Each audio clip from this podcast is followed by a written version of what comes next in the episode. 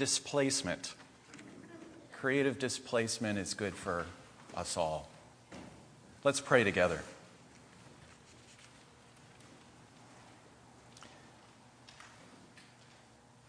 Mighty, wondrous, and loving God, we ask now for a fresh anointing of your Holy Spirit upon our dear congregation, so that the scriptures we've just heard might come alive for us and become your living word, addressing us in ways we didn't expect changing parts of us we never imagined needed changing, and leading us to new places we never expected to go. We pray this in the, in the name of Christ. Amen.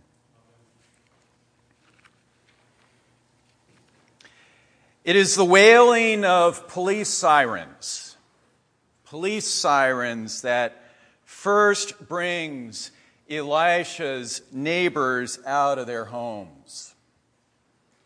They soon catch sight of a long, long line of limousines and Humvees swiftly approaching through the hills of Samaria. Then, with wheels squealing and chrome flashing, this procession comes to a screeching halt right in front of the home of the prophet Elisha. Elite troops wearing shades and Kevlar vests quickly fan out to secure the whole area, talking into their headsets, waving their machine guns, and pushing back the gathering crowd. Naaman, the great Syrian war hero, sits alone. Alone. In the back seat of his limo, waiting for the same kind of red cart red carpet treatment he received in the capital of Syria. You know, ser- servants running out, court officials bowing down to the ground, and the king of Israel himself coming out to welcome him. But there's no VIP treatment here. In fact, no one even comes out at first. Finally, finally, someone comes shuffling out of Elisha's front door, strolls over to Naaman's limo, taps on his tinted window. And after Naaman lowers it, the messenger peers in and delivers this terse message Go bathe in the Jordan River seven times, and then your ravaged skin will be made clean. And then he ambles back to the house, and the door swings shut. Stunned and humiliated, Naaman flies into a rage. Is this any way to treat a five star general who just, by the way, recently trounced your own people in battle? I mean, how about a little R E S P E C T? How about a little coming out in person, waving your hands, invoking God's name over my tormented body? Or at the very least, how about telling me to go wash in one of Syria's great rivers instead of that puny creek called the Jordan? Finally, a close aide approaches Naaman's open window and from a safe distance, because he fears contagion, he quietly asks, Commander, with all uh, due respect, if he told you to do something really difficult, wouldn't you have done it? So why not do something really simple? And the truth is, Naaman, for all of his power and his wealth, is desperate. He's desperate. He has become totally isolated as festering sores and gruesome lesions have spread over his whole body. He's now a social pariah, quarantined in his own life of luxury. In fact, he has a whole stash of silver and gold in his trunk, worth $4 million today, apparently, to be given to the very first person who can set him free from his prison of loneliness and misery. Truth be told, he'll do anything, even, even a silly bathing ritual in the Jordan River. And so Naaman orders his whole entourage to head east down to the Jordan. They stop there at a deserted place. And Naaman walks down to the water with his team following at their usual distance. And then, after Naaman immerses himself once, and then twice, and then finally seven times, all his blisters and boils suddenly vanish. And in stunned silence, he slowly touches his restored skin. And then he leaps up, up onto the banks of the Jordan and ecstatically shows everyone his healed body. They joyfully embrace him, and for the first time in months, he now feels the touch of other human beings. A second healing. A second healing. Naaman now races back to Elisha's village. The experience the experience of his desperate need, being met by God's grace and healing, now leads to the conversion of this Syrian outsider. Now I know, he tells Elisha, that there is no God in all the earth except in Israel. But here's the thing Naaman still has a lot to learn. Still has a lot to learn and to understand about what he's just confessed. Don't we all?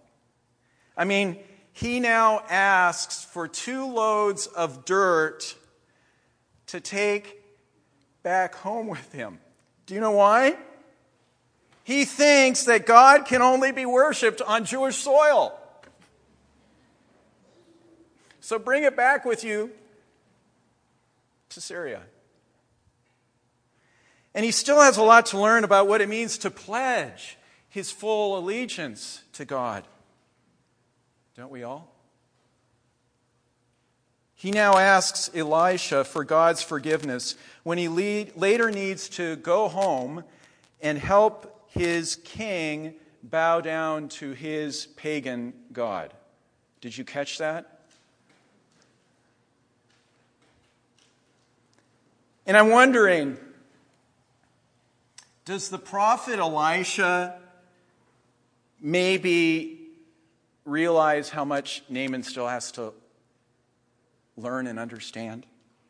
And that it's maybe going to take him a whole lifetime to learn it? Either way, there seems to be an incredible amount of grace in Elisha's response.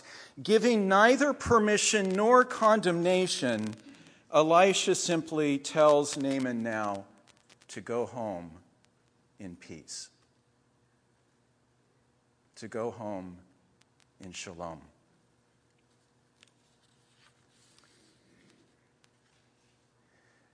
Two years ago, here at East Chestnut Street Mennonite Church. in our series on learning how to read the Bible through the eyes of Jesus. Do you remember that? It was uh, the spring of 2014. We learned and saw together how God's whole salvation story, sweeping through the Bible, reaches its culmination, its Mount Everest, in Jesus.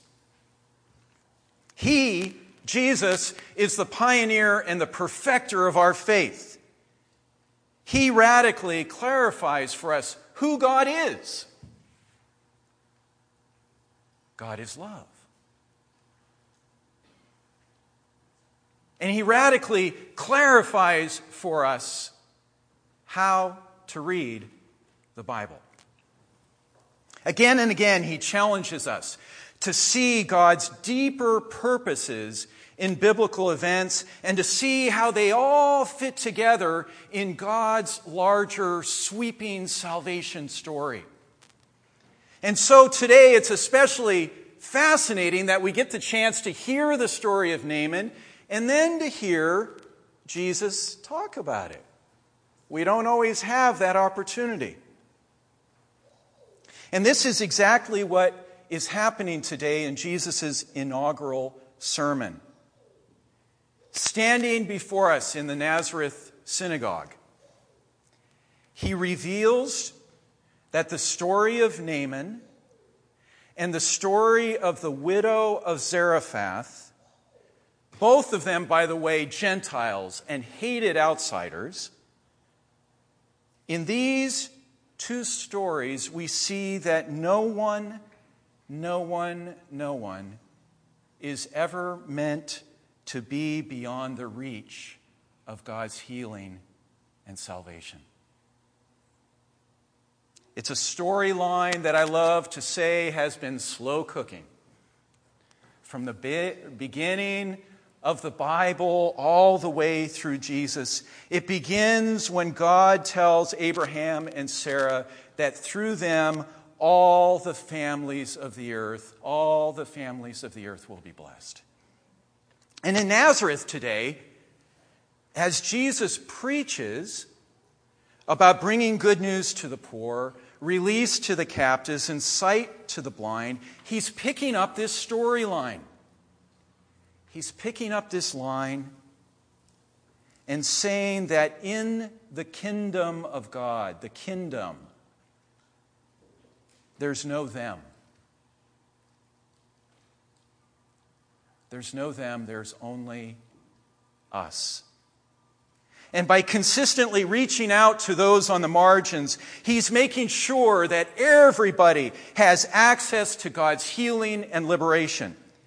And this message we see is so radical that it nearly gets him thrown off a cliff.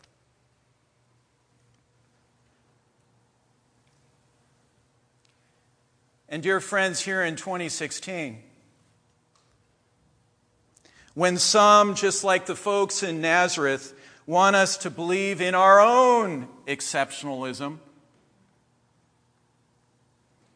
That some of us have some special birthright, some special access to God, some special right to wall ourselves off from the needs of the world.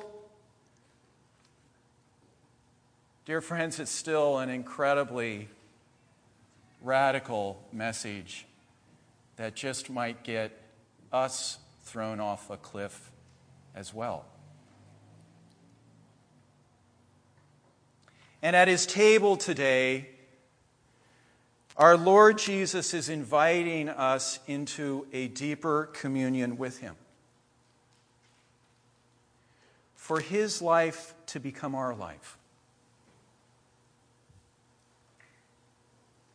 For his concerns in this world to become our concerns, and for his global kingdom to become ours.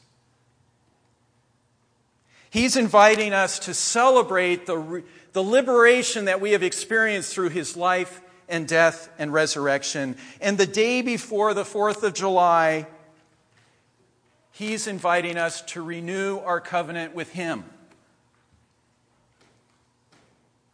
Sealed in this bread and in this cup. You know, it's been said that every Sunday when we come for worship, it's a little Easter celebration. And what this means, dear friends, is that every Sunday for us is also a little Independence Day.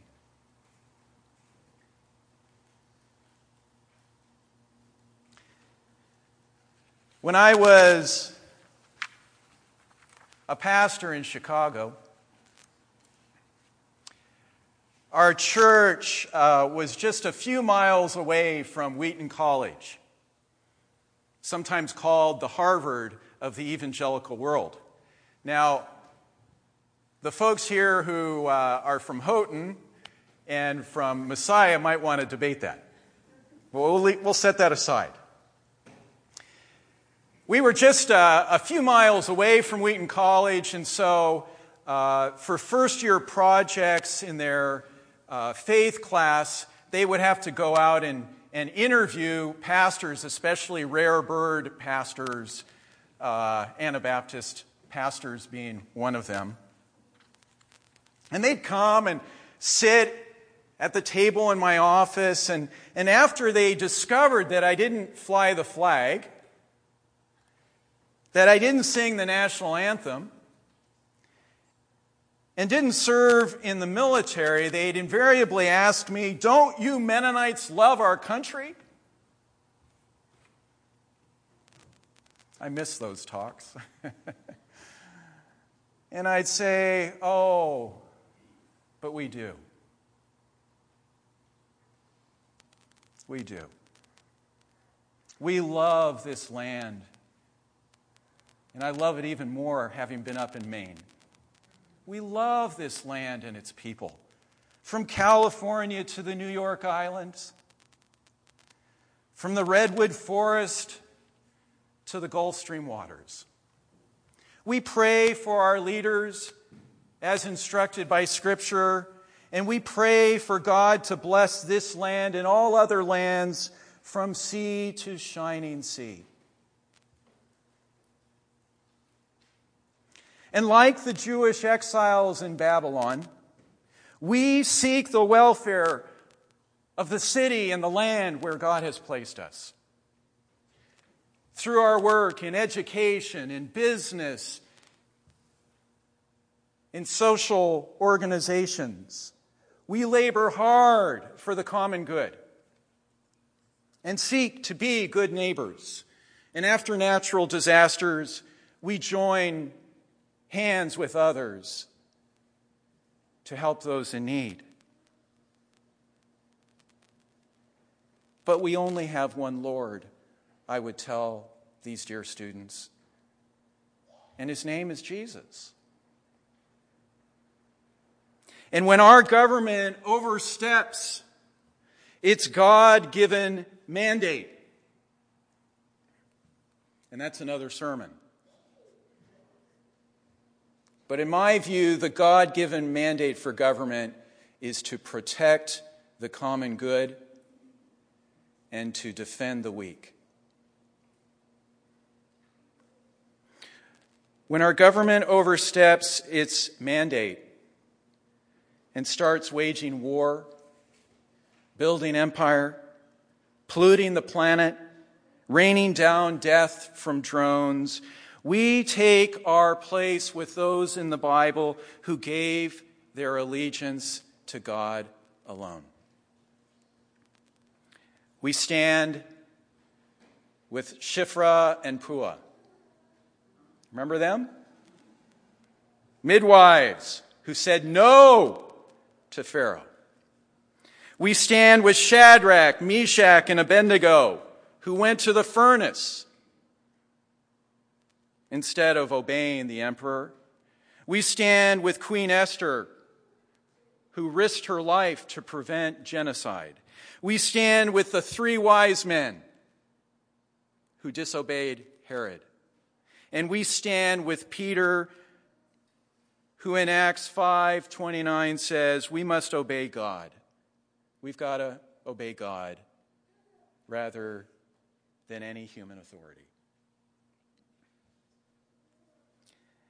And I tell these students that we will only pledge our allegiance to Christ and his global kingdom without borders, where no one, not even someone like Naaman, is ever beyond the reach of God's healing and salvation. I invite us now to rise and to pledge again our allegiance to Christ. We're going to do this first in word, then we're going to do it in song, and then we're going to do it in action as we come forward to our Lord's table. I invite you to turn in your bulletin to the words printed there. Please stand and let us speak them together.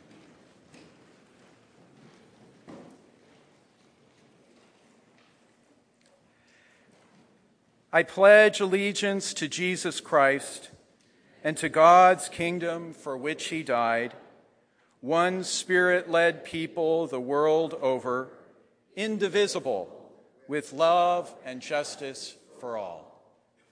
Please remain standing for the hymn number 411.